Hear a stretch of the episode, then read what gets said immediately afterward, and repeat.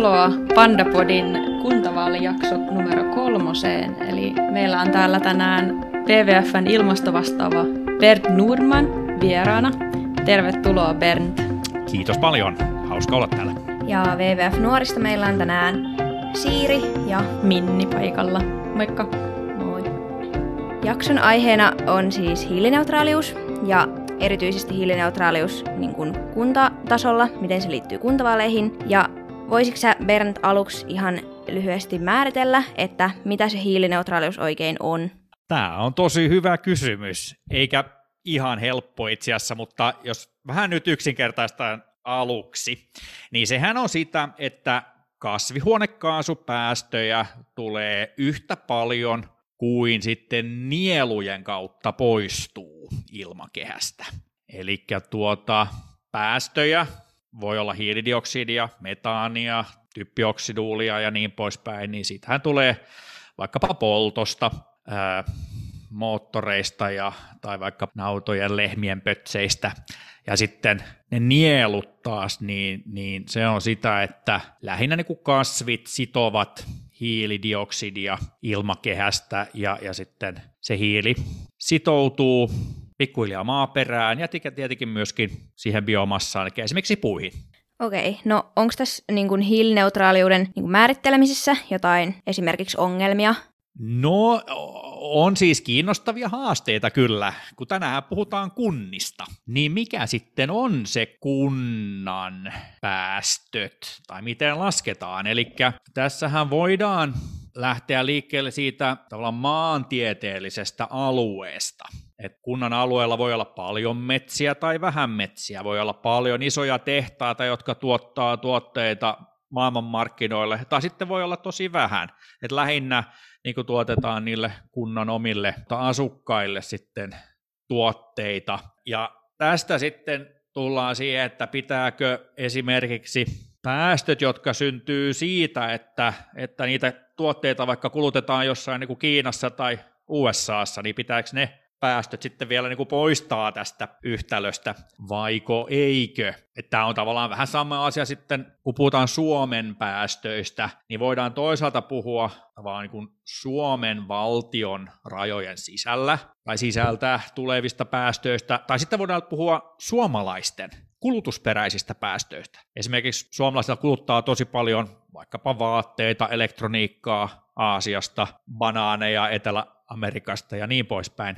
Eli tavallaan voidaan, voidaan, voidaan niin laskea eri tavoin ja kummallakin tavalla, siis tällä kulutusperusteisella tai sitten sillä alueperustaisella tavalla, niin kumpikin tapa on oikea, kummallakin tavalla on niin kuin hyvät ja, ja huonot puolensa. Että tuota, se, mikä on mun mielestä nyt niin kuin tärkeää, että silloin kun puhutaan hiilineutraalisuudesta tai puhutaan ylipäätään päästöistä, niin että aina niin kuin selitetään auki, että mistä nyt tällä kertaa puhutaan. Tosi mielenkiintoista.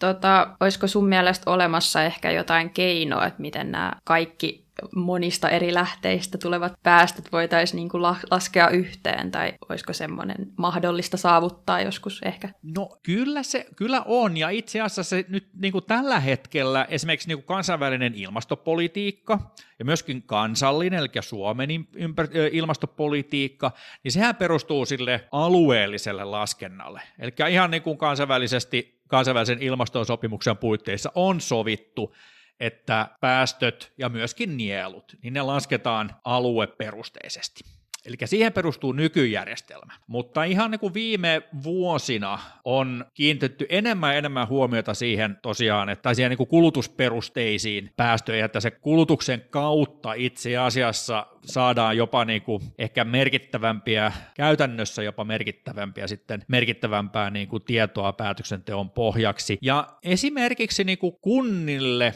on nyt tekeillä ja ensimmäisiä versioita on jo tehty tästä niin laskentatyökalusta, jossa, jossa sitten niin kuntatasolla tarkastellaan tuota päästöjä ja myöskin nieluja. Ja, ja siinä on myöskin tämä siis kulutusperusteiset päästöt jo niin osittain mukana. Eli niin tähän suuntaan ollaan menossa mun mielestä ja se on kyllä niin hyvä asia. No kuka tämän niin kuin hiilineutraaliuden sitten laskee? Onko siihen joku tietty taho, joka niin kuin voi tavallaan sanoa, että vaikka kunta on nyt hiilineutraali, vai onko se niin kuin, vaihteleeko se? No joo, jos ehkä vähän ensin filosofoidaan, niin itse asiassa kyllähän tällä hetkelläkin jotkut esimerkiksi yritykset väittävät olevansa hiilineutraaleja tai pyrkivät hiilineutraalisuuteen. Ja näitä ehkä yrityksen, yritysten väittämiä ei nyt välttämättä kukaan oikein tällä hetkellä niin kuin seuraa, tsekkaa. Mutta tuota, kyllä, kyllä nyt jos puhutaan kunnista, niin muutama vuosi, tai itse asiassa onko siitä jo no, aika monta vuotta sitten, perustettiin tällainen kuin HINKU-hanke, hiilineutraalit kunnat, Suomen ympäristökeskuksen sykkeen aloitteesta, ja, ja se on jatkunut, ja, ja tällä hetkellä on käynnissä tällainen kuin Kanemure-niminen hanke, ja tuota, tämä Kanemure, niin ne on hiljattain julkaissut ihan niin kuin joka on tälläkin hetkellä avoin kaikille tämänkin podcastin kuuntelijoille, niin, niin tuot, sieltä voi itse asiassa tsekata omaan kunnan ää, päästöt. Tällä hinku-määritelmällä, johon perustiedot ovat kyllä alueperusteisia, mutta siellä on niin tiettyjä tällaisia myöskin kulutukseen liittyviä päästöjä mukana. Eli se on ehkä tavallaan kuntatasolle paras tietolähde tällä hetkellä. Joo, sä nostitkin hieman esille tuossa, tota, kun EU-tason ilmastolakia aikaisemmin, niin onko tota, minkälaisia vaikutuksia sillä on niin kuin Suomessa tai tulee olemaan tässä lähiaikoina? Joo, kyllä tulee olemaan. Eli tänä keväänä tosiaan parlamentti ja neuvosto pääsivät vihdoinkin sitten yhteisymmärrykseen tästä EUn uudesta ilmastolaista.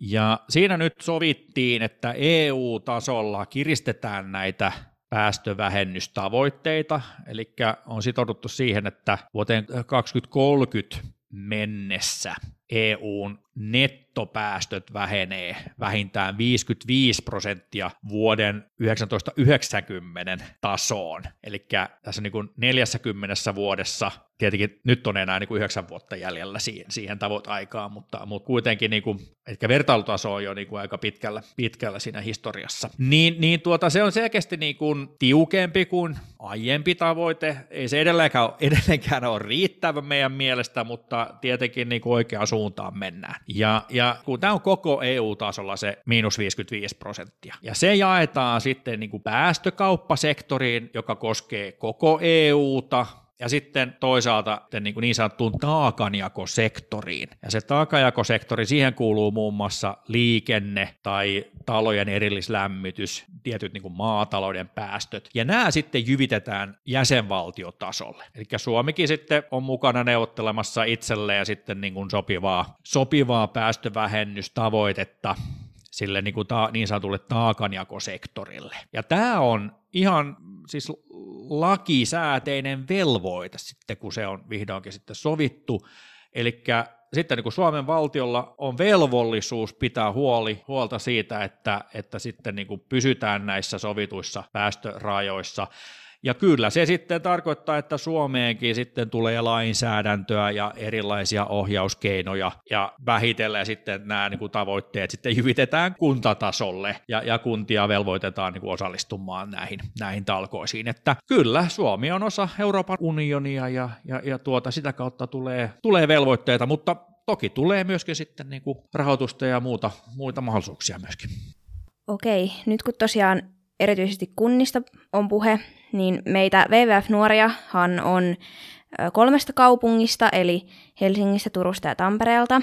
Ja näillä kaikilla kaupungeilla on omat nämä ilmastostrategiansa ja tavoitteensa. Ja esimerkiksi Turku tavoittelee hiilineutraaliutta vuonna 2029, Tampere vuonna 2030 ja Helsinki vuoteen 2035 mennessä. Niin sä erityisesti ilmeisesti tiedät tästä Helsingin tavoitteista, niin mitä mieltä sä oot tavoitteista? Onko ne kuinka kunnianhimoiset?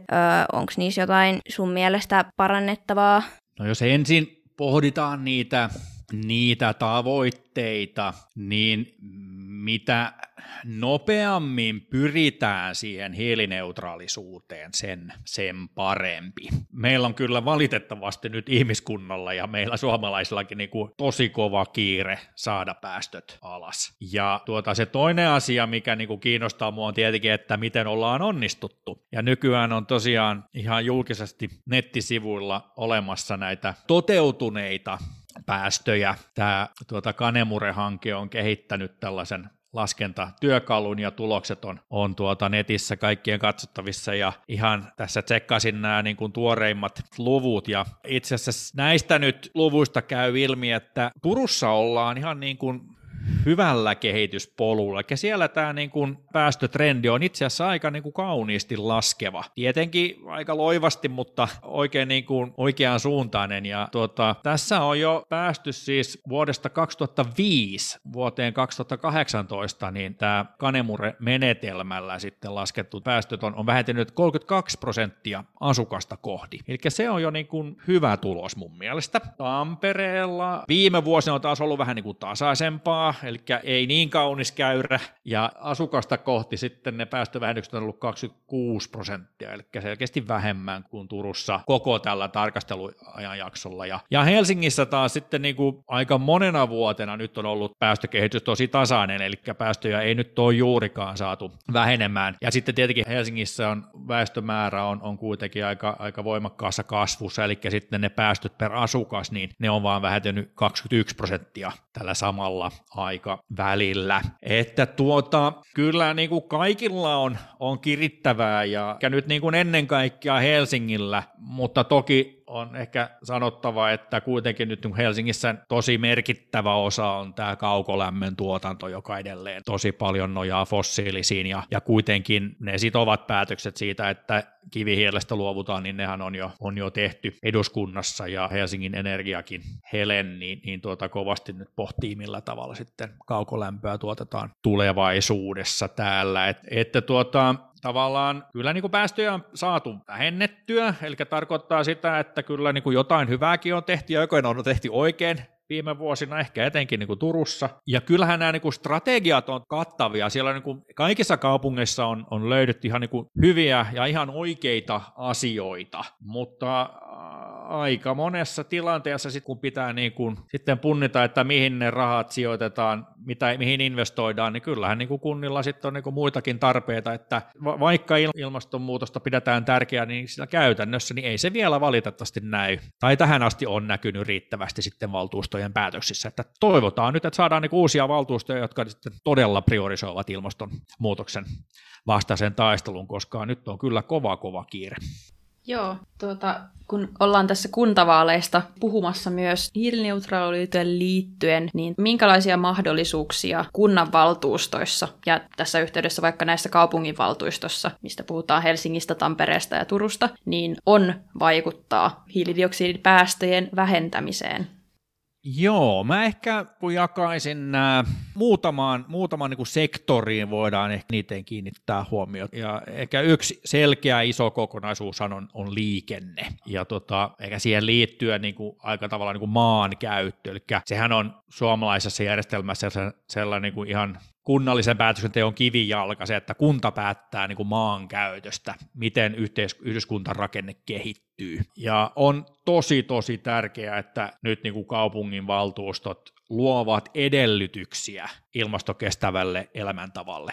Ja ehkä ennen kaikkea tuota, nämä niin kuin liikennejärjestöltä, että, että luodaan sellainen kaupunki, jossa myöskin niin kuin voidaan elää hyvin ää, ilman sitä omaa autoa. Että yksinkertaisesti niin näillä niin kuin tiivisti asetetulla tuota alueilla, niin kuin tilaa ei riitä, jos kaikilla on yksi tai kaksi autoa. Et vaikkakin henkilöautokantahan nyt niin kuin sähköistyy mukavaa vauhtia, mutta edelleenhän on niin kuin valtavasti bensiini- ja dieselautoja liikenteessä ja ei kaikkia nykyistä liikennettä voida korvata sähköisillä henkilöautoilla. Että, että tota, kyllä myöskin se, että luodaan edellytyksiä julkiselle liikenteelle, ratikat, hyvä Tampere, ja Turku tulee perässä toivon mukaan. Ja toki niin kuin pyörätiet, eli kyllä pyörä, pyöräily on niin kuin ilmaston kannalta tosi hyvä ja il, ihmisen hyvinvoinnin kannalta aivan mahtava tapa liikkua. Mutta se edellyttää tietenkin se, että liikenneratkaisut on sellaisia, että voidaan tota, pyöräillä turvallisesti myöskin ja, ja ympäri vuoden, että,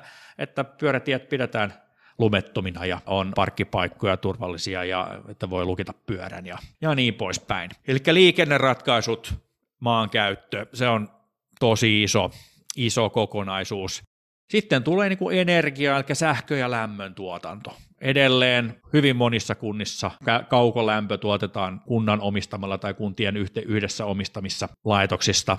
Siellä on nyt vaan niin kuin päästävä eroon näistä fossiilisista, eli sekä kivihiilestä että turpeesta ja, ja maa, maakaasustakin pitää kyllä päästä, päästä eroon. Ja tämä on tietenkin siis iso haaste, koska ei ole mitään järkeä siinä, että kaikki niin kuin fossiilinen polttoaine korvataan niin biomassalla, eli siihen ei niin kuin Suomen metsät riitä, ja se on niin kuin ilmaston, olisi ilmaston kannalta tosi huono ratkaisu myöskin. Eli nyt pitää miettiä uudestaan tämä niin kuin koko kaukolämmön tuotanto ja varmaan niin kuin hajauttaa, että on paljon pienempiä laitoksia ja on, tietenkin pitää ensinnäkin rakennuskantaakin uusia niin, että rakennetaan parempia taloja, jotka ei vaadi niin paljon lisälämpöä, eli hyödyntää sitä niin kuin auringon niin sanottua passiivilämpöä, eli sellaiset rakenteet, jotka sitten niin kuin lämpiää auringon säteillä suoraan. Mutta sitten tosiaankin kyllä kaukolämpöäkin tarvitaan, mutta siihen sitten voidaan käyttää geotermistä energiaa sähkölämpöpumpuilla, voidaan sitten niin, niin sanotusti jalostaa sitä, sitä tota lämpöä, mikä on vaikkapa merivedessä tai, tai monessa paikassa voidaan varmaan myöskin käyttää näitä teollisuuslaitosten niin kuin jäte, eh, jätelämpöä tai niin kuin prosessilämpöä ja ohjata niitä sitten sitä lämpöä kaukoverkkoihin. No sähkö, sähkön tuotanto on toinen asia, etenkin sitten niin kuin rannikkoseudullahan niin kuin kaupungit voivat varmistaa, että on sopivia paikkoja, mihin voi rakentaa tuulivoimaloita, niitä tarvitaan. Ehkä nyt ei niin paljon nämä niin kuin Turku, Tampere, Helsinki, niin, niin tota, siellä ehkä nyt ei kovin monta tuulivoimalaa mahdu, mahdu mutta hyvin monessa muussa kunnassa, niin tämä on tosi tärkeä asia. Mutta toki kyllähän niin kuin myöskin kunnilla on sitten omistusta yhtiöissä, jossa, jossa rakennetaan muun muassa tuulivoimaa ympäri, ympäri Suomen ja kaupungin tuota, oma sähkön tuotanto, nyt en muista, muista ihan tarkalleen mikä olikaan Tampereen, Tampereen tilanne, mutta joissain on vielä näitä yhdistettyjä niin kuin sähkö- ja lämmön tuotantolaitoksia, Helsingissäkin, niin, niin saadaan myöskin sähköä. Että tota, sähkön, sähkön kulutus tulee lisääntymään, se on ihan selvää. Ja siellä kunnilla on, on tärkeä rooli. Mitä muuta? No sitten tietenkin kunnassa tehdään monta, monta pientä päätöstä, joilla kuitenkin yhdessä voi olla tosi isoja vaikutuksia, kaikki hankinnat, esimerkiksi minkälaisia liikennepalveluja kunta hankkii, niin siellä olisi tosi tärkeää, että nyt niin kuin hankintakriteereihin sisällytetään vähähiilisyys, vaikkapa vaaditaan, että, että päästöttömiä ajoneuvoja, sähköajoneuvoja käytetään vaikkapa, kun tavaraa kuljetetaan, ihmisiä kuljetetaan busseilla ja takseilla ja, ja niin poispäin. Sitten tietenkin kaupunki on iso ruoan hankkija, eli vaikkapa koulut, päiväkodit, tietenkin kaupungin omat, omat tuota, työntekijän ravintolat, niin siellä niin käytetään valtavasti ruokaa, ehkä, ehkä lisää kasvisruokaa ja ja tietenkin mielellään myöskin luomua, niin, niin tuot, sillä voidaan myöskin vaikuttaa päästöihin. Ja No ehkä, kun mä vielä haluan nostaa esiin nämä sitten niin kuin nielupuolella, nämä niin kuin metsät. että ne on kyllä tosi, tosi tärkeitä myöskin, mutta tietenkin nämä tosi tiiviit, niin kuin, tiivisti rakennetut kaupungit, Helsinki, Turku, Tampere, niin, niin niissä nyt ei ole niin va- hirveästi enää niin kuin metsää jäljellä, mutta yleisesti ottaen, niin kyllähän se, että kunnatkin pitää huolta siitä, että metsät pysyy, pysyy metsinä ja, ja mielellään myöskin niin kuin isona merkittävinä hiilinieluina, niin, niin sehän on kyllä tärkeää. No sanoitkin, että Turku on sun mielestä ainakin näistä kolmesta kaupungista onnistunut niin kuin ehkä parhaiten tässä hiilineutraalisuuden tavoittelussa, mutta onko sulla Suomesta jotain niin kuin, ö, esimerkkikuntaa antaa, joka olisi niin kuin jotenkin tosi esimerkillisesti onnistunut tässä hiilineutraaliuden tavoittelussa tai olisi jo mahdollisesti hiilineutraali?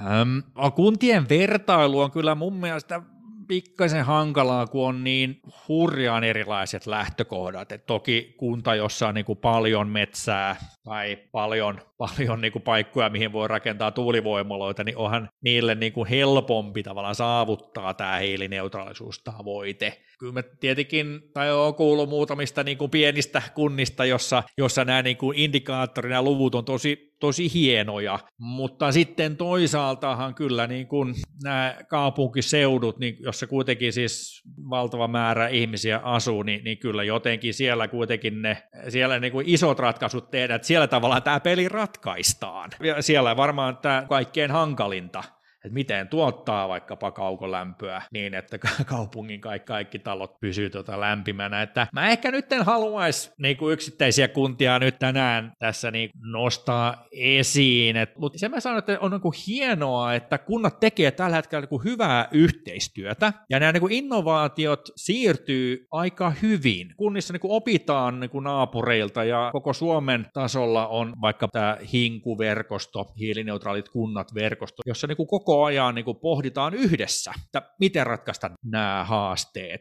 Varmaan tämä niin kuin pieni kilpailukin on ihan hyvä, että ehkä WWFkin pitäisi jossain vaiheessa vähän niin kuin palkita näitä parhaita käytäntöjä myöskin kuntatasolla, eli kyllähän meillä on niin kuin vastaavia skaboja, me muun muassa palkitaan niin maatalousyrittäjiä myöskin ympäristö teoistaan. Että ehkä tähän, tätä pitäisi ehkä pohtia. Ja jos kilpailulla saadaan niin lisävauhtia näihin talkoisiin, niin se on vaan niin kuin plussaa ja hyvää, mutta tota, ehkä tänään näin, mä en ole vielä valmis siihen. Joo, nyt kun meilläkin on täällä varmasti monia nuoria kuuntelijoita, mekin ollaan itse nuoria vielä toistaiseksi, mutta ää, niin nyt mä oon kuullut, että nämä kuntavaalit on todella tärkeät vaalit ilmaston kannalta, niin miksi nuoren pitäisi äänestää kuntavaaleissa, kun nämä, nämä monesti jää varmaan aika monelta välistä, kun tavallaan ei koeta, että, että niillä on mitään väliä. Ei uskota, että sä voit vaikuttaa itse äänestämällä kuntavaaleissa. Onko sulla tähän jotakin, jotakin lisättävää? Tavallaan mä sanoisin kyllä, että kuntavaalit on ehkä kuitenkin kaikkein tärkeimmät vaalit. Siis kunnan valtuustossa tehdään ne kaikkein ratkaisevimmat päätökset siitä, että pystytkö sinä yksittäisenä kansalaisena elämään ilmastovastuullisesti. Vielä kerran sitä niin kuin maankäyttö ja miten, niin kuin, miten asutaan, miten niin kuin lähellä työpaikat, asunnot, harrastuspaikat on, millä tavalla voidaan liikkua julkisilla, onko edellytyksiä liikkua lihasvoimalla, siis pyöräilemällä ja kävelemällä. Nämä on ihan ratkaisevia asioita sen ilmastopolitiikan kannalta. Ja myöskin siis tämä niin kunta, kunnan hallinto, siis ne kunnan virkahenkilöt, niin tota, ne on itse asiassa niin aika lähellä sua niin kansalaisena ja kuntalaisena. Eli hyvä esimerkki esimerkiksi Helsingissä että ja, ja pääkaupunkiseudulla on ilmastoneuvonnan verkosto, ja tosi paljon niin neuvotaan, annetaan niin vinkkejä siitä, miten, pitäisi, miten, miten sähköä voidaan säästää, millä tavalla voi liikkua ilmastovastuullisesti ja ruokailu ilmastovaikutuksiin, niin kunnat niin pystyy haluamaan halutessaan vaikuttamaan tosi paljon siihen arkeen. Että mä toivon todellakin, että kaikki, jotka kuuntelee tämän podcastin, äänestää ja pohtii tarkkaan, että ketä ehdokasta valitsee. Kun monissa puolueissa on onneksi nykyään ihmisiä, jotka pitää niin kuin ilmastonmuutoksen tosi isona tärkeänä asiana, että, että tuota, kyllä niin kuin koko valtuustoon pitäisi saada selkeä enemmistö, joka priorisoi ilmastokestävyyttä niissä niin viikoittaisissa tai jokapäiväisissä kokouksissa, missä, missä tehdään pieniä, pieniä ja isoja, aina silloin tällä myöskin isoja päätöksiä. Ja jos joku siellä kuuntelijoista miettii vielä, että miten löytää vaikka oman ehdokkaan tai miten oikein tämä äänestäminen edes hoituu kuntavaaleissa, niin WWF-nuorilla tosiaan aika paljon materiaalia tästä kuntavaaleihin liittyen on tullut esimerkiksi Instagramiin, kannattaa käydä tsekkaamassa sieltä ja myös kuunnella nämä meidän muut kuntavaalijaksot. WWF on näitä omia kuntavaaliteesejä näihin kuntavaaleihin liittyen, niin haluaisitko kertoa vähän, että, että mitä asioita WWF oikein niin kuin ajaa, mitä te pidätte haluatte nostaa esille tässä kuntavaalien yhteydessä? Joo, no meillä on monia tietenkin tavoitteita, mutta ehkä niin kuin liikenteeseen, niin meillä on kyllä niin kuin toiveena, että jokainen kunta varmistaa niin kuin edellytykset sillä, että, että kuntalaiset voivat liikkua ilman fossiilisia polttoaineita. Eli satsaus niin kuin raideliikenteen, satsaus niin kuin pyöräteihin ja myöskin kunnalla on tärkeä rooli siinä, että tämän niin kuin liikenteen sähköstyminen etenee, eli on niin kuin riittävästi latauspisteitä sähköautoille ja tietenkin, että ne kunnan omat liikennepalveluhankinnat on, on että siinä on niin hyvät kriteerit sitten päästöttömille ajoneuvoille energiapuolella tietenkin se, että, että saadaan niin kuin nopeasti kivihiili ja turve pois tästä tuota paletista ja että tuota, kuntien energiayhtiöt myöskin panostaa uusiutuvien energialähteisiin sekä lämmön että sähkön osalta. Ja, ja toki metsät vielä haluaisin mielellään nostaa esiin tässä, että tuota, säästetään kuntametsiä, ne on tärkeitä virkistysalueita, mutta, mutta myöskin ja luonnon monimuotoisuuden kannalta on niillä oma, oma merkityksensä ilmastonkin kannalta. Ja tuota, ehkä viimeisenä nostan vielä esiin tämän niin ruokailuun, koska WWF on niin iso, iso ruokaohjelma ja, ja hienoja hankkeita. Meidän selkeä pyyntökunnille on, on se, että panostetaan niin kasvisruokailuun tosi paljon enemmän. Joo, meillä on kyllä ollut tällä hyvät keskustelut ja tuota Bernd, kiitos todella paljon asiantuntijuudesta ja ollaan todella otettuja, että pääsit meidän podcastiin puhumaan. No niin, kiitos. Tämä oli tosi hauska. Teillä oli mainioita kysymyksiä ja toivon mukaan tämä myöskin herättää ajatuksia siellä, siellä kuuntelijoiden päässä. Ja jos tästä syntyy jotain niin kuin ajatuksia, ehdotuksia tai jos teillä on jotain niin kuin lisäkysyttävää, niin kyllä aina kun WWF voisi ottaa yhteyttä, niin tota, etsitään sitten vastauksia jatkokysymyksiin. Kiitos paljon tästä. Kiitos. Ja muistakaa äänestää kuntavaaleissa. Moikka!